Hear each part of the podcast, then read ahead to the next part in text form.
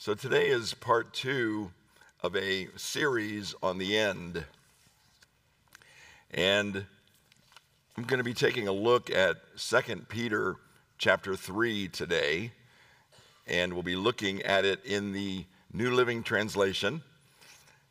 So if you have a Bible, that will be where we are. And I'm going to, rather, rather than reading the passage start to finish. I'm going to read it as I go through the verses. The title of today's message is Living Holy Lives as We Anticipate the Lord's Return. Now, this is a little more of a serious message, uh, not as lighthearted as some, but there's good news at the end. Our God wins, our God reigns, our God has everything under control. Do I hear an amen? amen? So there's good news in the midst of a serious message. So just to give you some context for 2 Peter chapter 3, I want to give you a brief summary of chapters 1 and 2 just so that you have a feel for where Peter picks up in this chapter. So in chapter 1, Peter presents proof for the reality of the second coming of Christ. He deals with truths that are denied by false teachers. He, he writes about the divine authority of Jesus. And in chapter 2, there are warnings. There are warnings about the false prophets and teachers who, who were at work then and who are at work now. Verse 1 in, in chapter 2 tells us he warns of false teachers who cleverly teach destructive heresies.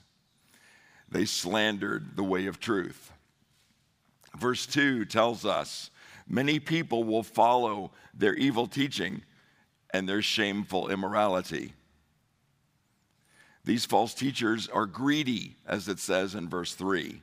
They are proud and arrogant as it says in verse 10. They commit adultery with their eyes, verse 14. They have wandered off the right road, verse 15. They brag, verse 18. They themselves are slaves of sin, verse 19. So, on the heels of that chapter, we're looking at chapter 3 today. And I'm going to read first verses 1 and 2 so if you have a Bible, you could follow with me. And this is the day of the Lord is coming. Verses 1 and 2 say this This is my second letter to you, dear friends, and in both of them I have tried to stimulate your wholesome thinking and refresh your memory. I want you to remember what the holy prophets said long ago and what our Lord and Savior commanded through your apostles. And so Peter wants to stimulate wholesome thinking and refresh your memory. That sounds like a good thing for a teacher to do. Verse 2 tells us Peter wants us to recognize the errors of the false teachers by comparing their teaching to the teachings of the Old Testament prophets. And here are just a few of those teachings of the Old Testament prophets or Old Testament patriarchs. In Genesis 6, verses 1 through 7, it talks about increasing wickedness among people and God's wish to wipe them out. And then in Genesis 7, talks about the effects of the worldwide flood on the earth while Noah and his family are in the ark. And then Psalm 90, verse 4 the power of God is described and what time is like for God. Or Isaiah 30, verse 18, which speaks of God's patience for us and with us. Or Ezekiel 33 11, God's call to repent from wickedness.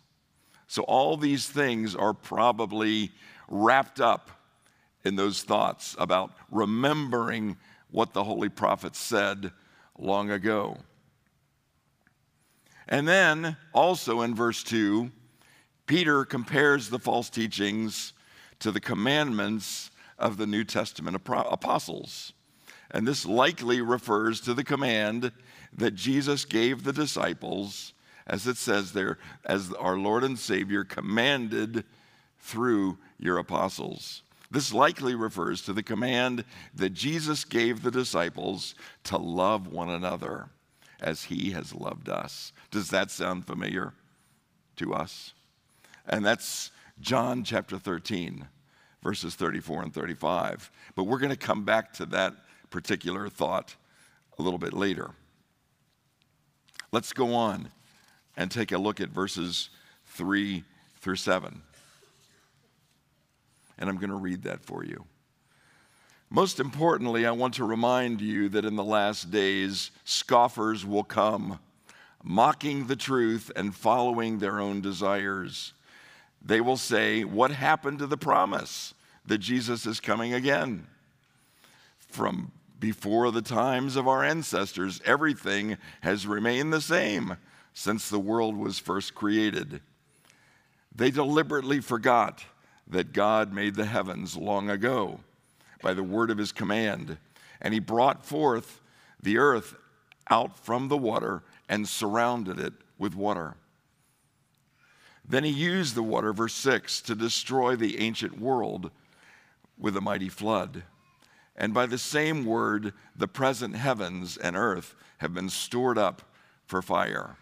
They are being kept for the day of judgment when ungodly people will be destroyed. So I want to go back and look at some of these key words that are used in this passage. First of all, in verse 3, the word scoffers is used. Not exactly a word that you and I use every day. But what does it mean? It's someone who defies and renounces the truth or mockers, someone who makes fun of the truth. They were making fun and following their own desires. And verse 4, they were, they were spouting falsehoods. They were arrogantly speaking about the teaching of Christ. Uh, what happened to the promise that Jesus is coming again? Kind of an arrogant view. He's forgotten us, they would say. He's not coming back. He doesn't know about us. He's not able to do that, spouting falsehoods. Do you understand? Or verse 5 they deliberately forget that God made the heavens and the earth long ago. Deliberately forgot. They must have gotten here some other way. How could God possibly have done that? A deliberate forgetting and denial that God made the heavens. That's false teaching. Or verse 5 by, the, by his command, he brought the flood to destroy the wickedness of man. And by, the, by his command, he created the world. And then by his command, he brought the flood to destroy the wickedness of man. By his command, brothers and sisters, our God is Lord do you, is there an amen in the house? Our God is the one who has created. Our God is the one who decided when he would create. Our God is the one who decided when he would bring the flood. Our God is the one who will destroy wickedness in the earth. Is that right? And verse 7 by his command, he has reserved ungodly people for a day of judgment and destruction. And as it says, the present heavens and earth have been stored up for fire to purge evil and destroy wickedness. Like I said, this is not especially a light message, but this is the truth of God's word. Is that true? Amen.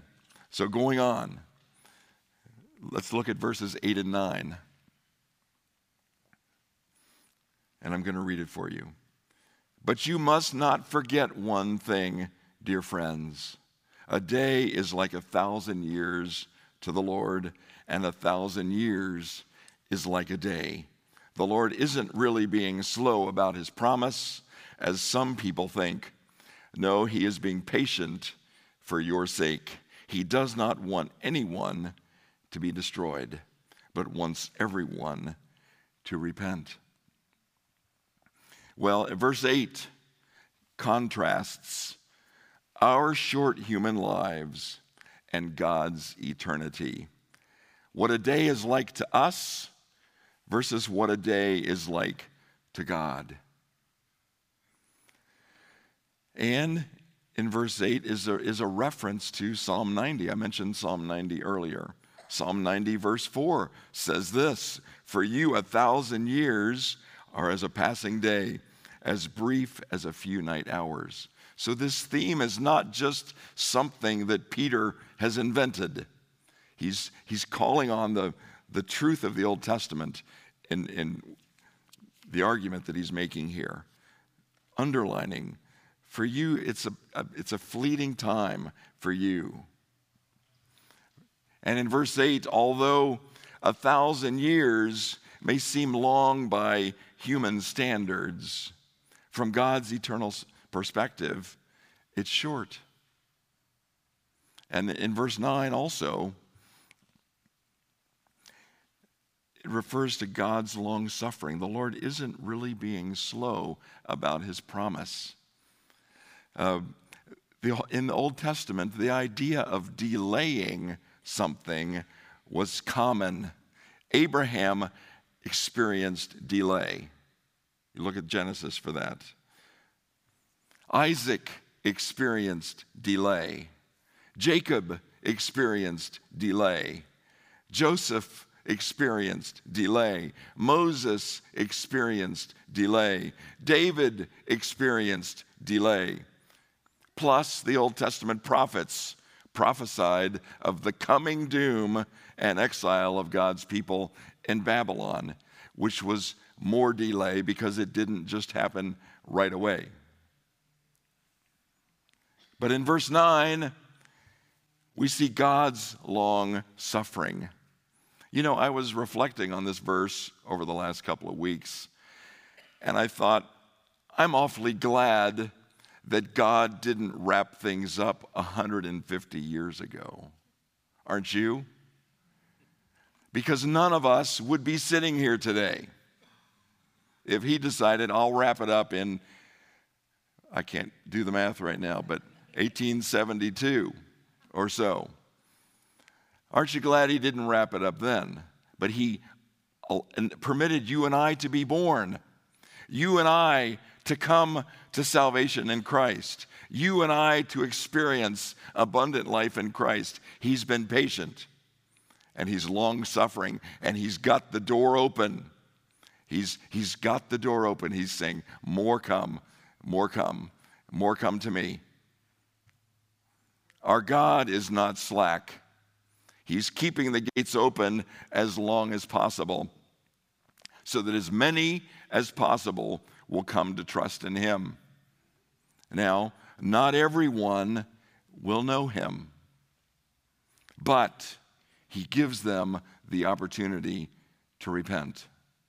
And he and he alone will decide when time is up. But time will be up. Amen? So here's just a few examples of this thought. First of all, the thought of advance notice. Um, just like God gave advance notice through the prophets, it's coming, it's coming, the time is coming. Be ready. This past summer, the county that I live in, the sheriff's department announced in advance that they were going to be strictly enforcing the speed limit between this date and that date. So they gave us a heads up in advance. And they were out there. I saw their cars. We got a heads up to be alert. And I remember driving up 17 one time near South Mills, and I saw not only one sheriff pull over somebody, but there was like two others that were there also. And it's like, wow, these guys are out there and they're doing as they said. They're enforcing it, which I'm glad for. But also, if you've traveled on an airplane and if you've been through an airport ready for a flight, here's kind of how it goes at the gate. Well, first of all, the military can board. Then people with strollers and small children. Then by groups one, two, three, four, five, six, seven. Then standby flyers. And then the final call where boarding is finished. And once everyone is on the jet and in their seats, the door is closed. And they usually tell you when you're in your seat, the door has been closed. No one else is permitted to enter. The jet pushes away from the gate and taxis to the runway. So if you didn't make it on the plane by then, sorry, you have to wait for another flight. Or in the, in the, in the sense of unexpected. Many moons ago, I was a bank teller in Northern Virginia. And one day, the auditors showed up unannounced at our bank branch. They put tape across the money safes. You know, each teller has a safe where they store their cash and their paperwork from closing and opening and their cash drawer. So they put tape across the money safe so that no one could open the safe and make adjustments to how we left things the previous evening. The auditor stood there and watched me as I opened the safe, pulled out the money, and counted it. And they compared what I counted then to my previous evening's balance sheet to make sure that the balances matched. And praise the Lord, they did. but that was a surprise. That wasn't expected. Just to give you that feel for the unexpected. So then we get to verses 10 through 13 in this passage.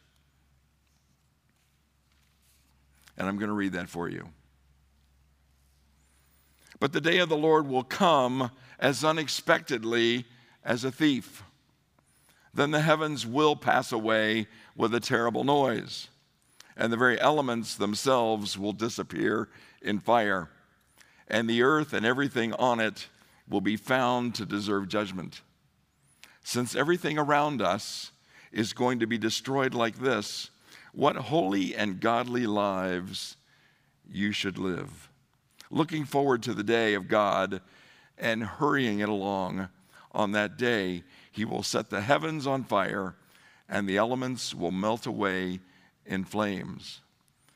But we are looking forward to the new heavens and new earth he has promised a world filled with God's righteousness. Amen. So the day of the Lord will come like a thief in the night.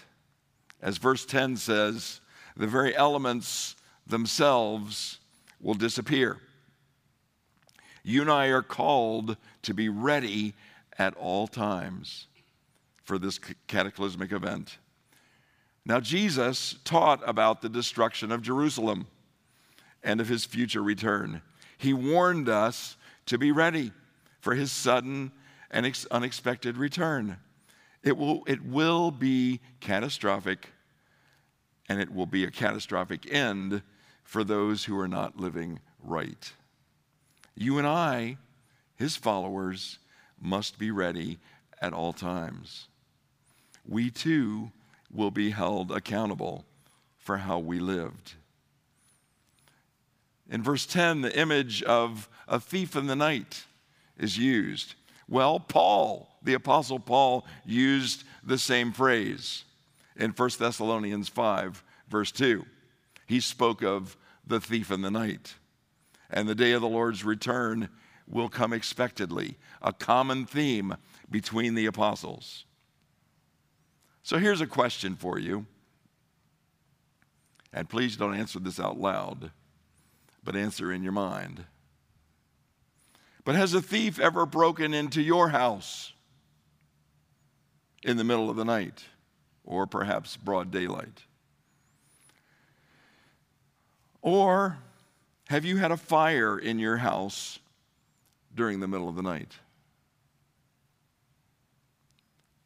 Or did you receive a dreaded phone call about a loved one having a healthcare crisis during the middle of the night? Or if you were a pregnant mother, did you wake up during the middle of the night knowing that you needed to get to the hospital right away because you were in labor and the birth of your child was close. Now, I suspect that uh, several of us in this room have at least been able to say yes to one of those questions. But verse 10 when the end comes, here's what it will be like. First of all, the heavens will pass away with a terrible noise. Second, the very elements themselves will disappear in fire. And third, the earth and everything on it will be found to deserve judgment. And the justice of God in his judgment will be evident to all of us. Verse 10 The evil that now controls the world must be destroyed so that the newness and life of God can replace the death that now dominates. So, and we can also say God has unlimited power to destroy the earth and to create a new heaven and a new earth. Those are thoughts from verse 10. And that concept is reinforced in many places in Scripture. So let's go on to verse 11. Since everything around us is going to be destroyed like this, what holy and godly lives you should live. In verse, in verse 11, when Peter uses the word everything, uh, as far as everything around us. It probably refers to the entire cosmos the earth, the sky, the sun, the moon, and the stars will be engulfed in flames and remade anew in the new eternal order that God is preparing for his people. And Verse 11 also says, What holy and godly lives you should live. Well, let me unpack that a little bit and think with me a little bit about holy lives. First of all, you and I belong to Christ. He has purified us and He has set us free from sin. Is there an amen in the house? With the power of the Holy Spirit in us, he enables us to live holy lives set apart to Him so that we please Him. And in terms of godly lives, the definition of godly I'm going to use is that we surrender our lives to the Lord and wait for His will for them. And we want His will for our lives. But going back to the thought of being holy. In 1 Peter 1:16, Peter says, "You shall be holy because I am holy." And he's referring to Old Testament scripture when he says that. Our focus, brothers and sisters, needs to be on living holy lives. Well, Jesus Christ died for our sins on the cross. He died in our place. Do you agree with that? He, his perfect sacrifice made us holy. He washed away all of our sins and He made us spotless. Amen? I have a thankful heart that He has washed me clean and He has set me free. I can now live a holy life in what I do and how I live that's reflected in my words, my actions, and my attitudes. And I consider myself dead to the works of the flesh. Do you agree with that? I also want His holiness to permeate my soul, my mind. I want to have a holy mind, holy thoughts. I want my will and my emotions to reflect His holiness. Well, think about holiness this way with me by think about, thinking about what Peter said in verse 2. Going back to verse 2, where he says, Think about what our Lord and Savior commanded through your apostles. Well, what were some of the commands that Jesus gave to the apostles? Well, I'm glad you asked. Well, first of all, John 14, verse 15 says, If you love me, Jesus is speaking, if you love me, keep my commands. Well, what are those? Well, the first and greatest commandment is love God with all your heart, soul, and mind. Does that sound familiar? And the second commandment, love your neighbor as yourself. Jesus spoke both of these things in Matthew 22. So, my response to the holy love of God towards me is to love Him back by keeping His commands, as well as the new commandment that Jesus gave to the disciples, which was love one another in John chapter 13, verse 34. So we can live holy lives pleasing God, obeying His commandments, keeping our lives right with Him all along. Well, let's go on. Verse 12 says, looking forward to the day of God and hurrying it along. Well, we can hurry the day of God along by saying yes to the Lord when He convicts us of sin and shows us that we need to repent. We can hurry it along when we surrender to Him and when we quickly confess our sins and repent. We can let Him refine us and refine the impurities out of our lives so that instead of impurities in our lives, there's pure gold.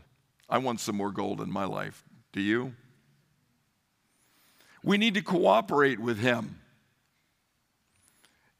We need to let Him have His way because those who have hard hearts and deny Him and His power will experience the judging heat and fire of God.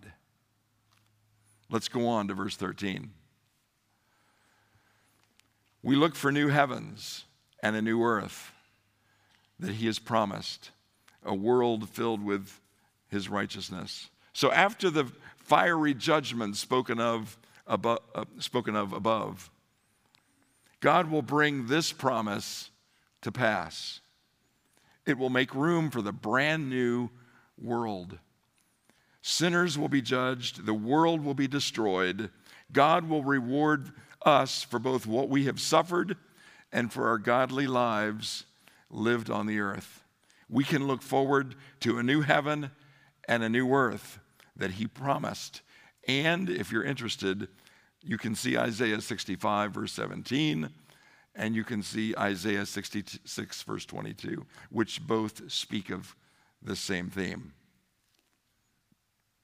So let's go on. Let's look at verses 14 through 16. And I'm going to read those out loud. And so, dear friends, while you are waiting for these things to happen, make every effort to be found living peaceful lives that are pure and blameless in His sight. And remember, our Lord's patience gives people time to be saved. This is what our beloved brother Paul also wrote to you with the wisdom God gave him, speaking of these things in all his letters. Some of his comments are hard to understand, and those who are arrogant and unstable have twisted his letters to mean something quite different, just as they do with other parts of Scripture, and they will result in their destruction.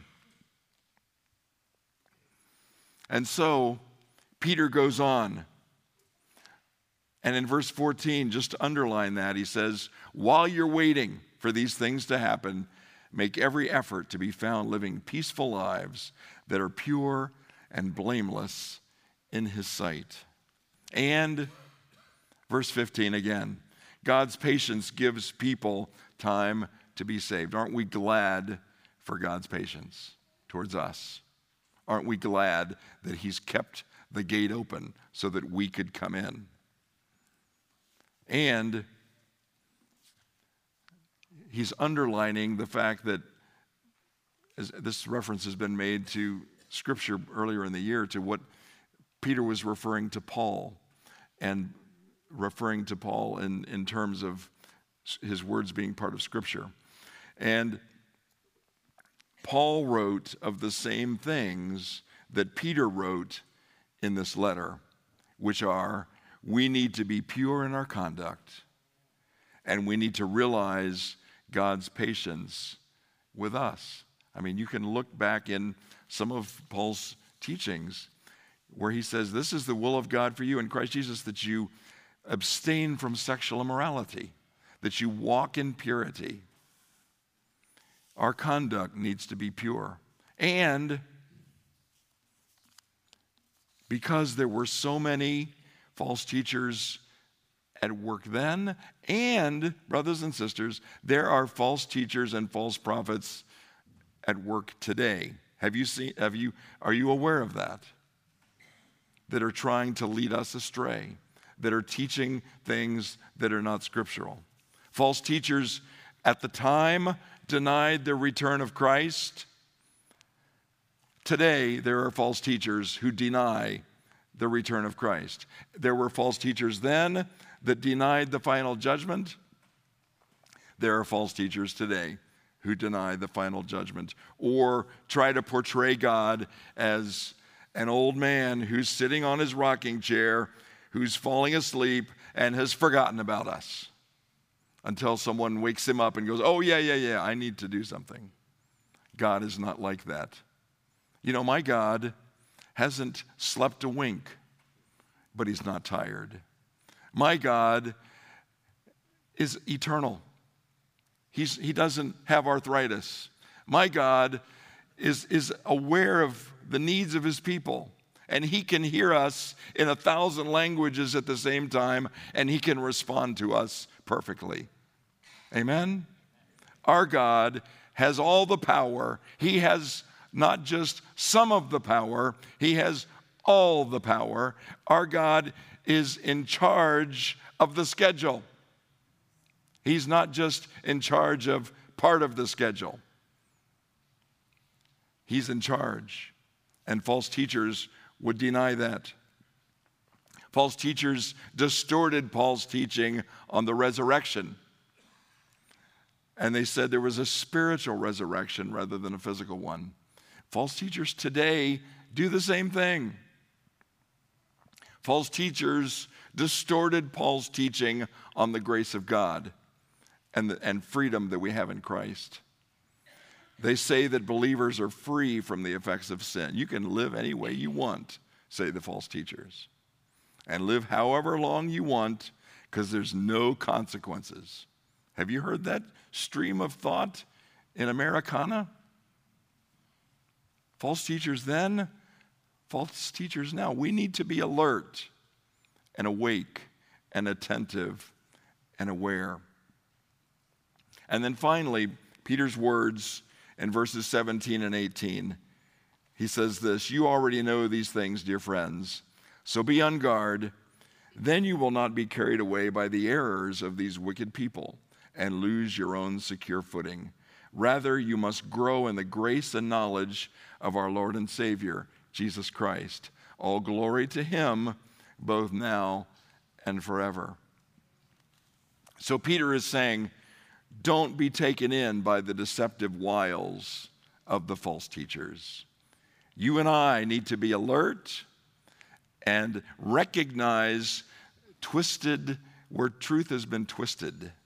We need to rely on the sound teachings of Scripture and the exhortation and teaching of Peter and Paul when it comes to these things.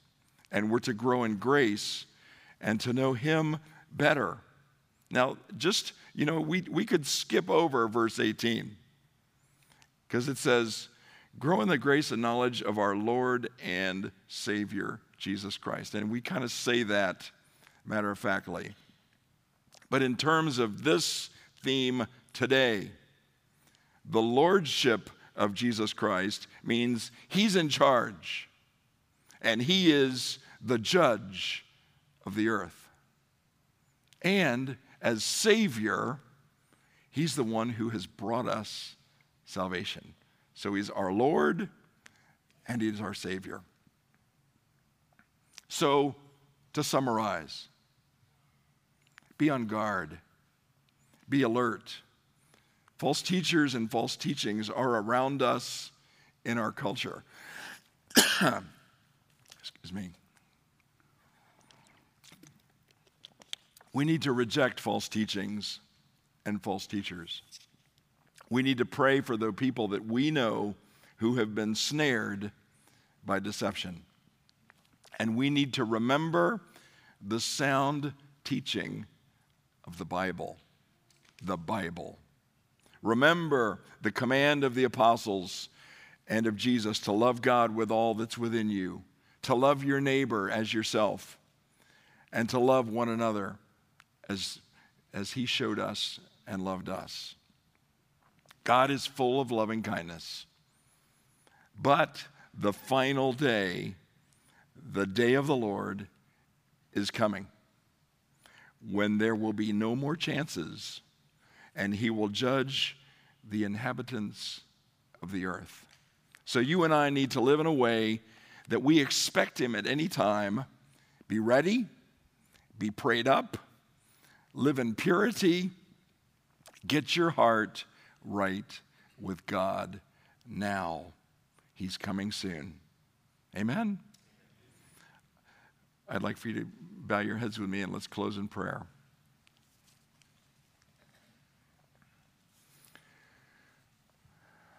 Father, we thank you for your word.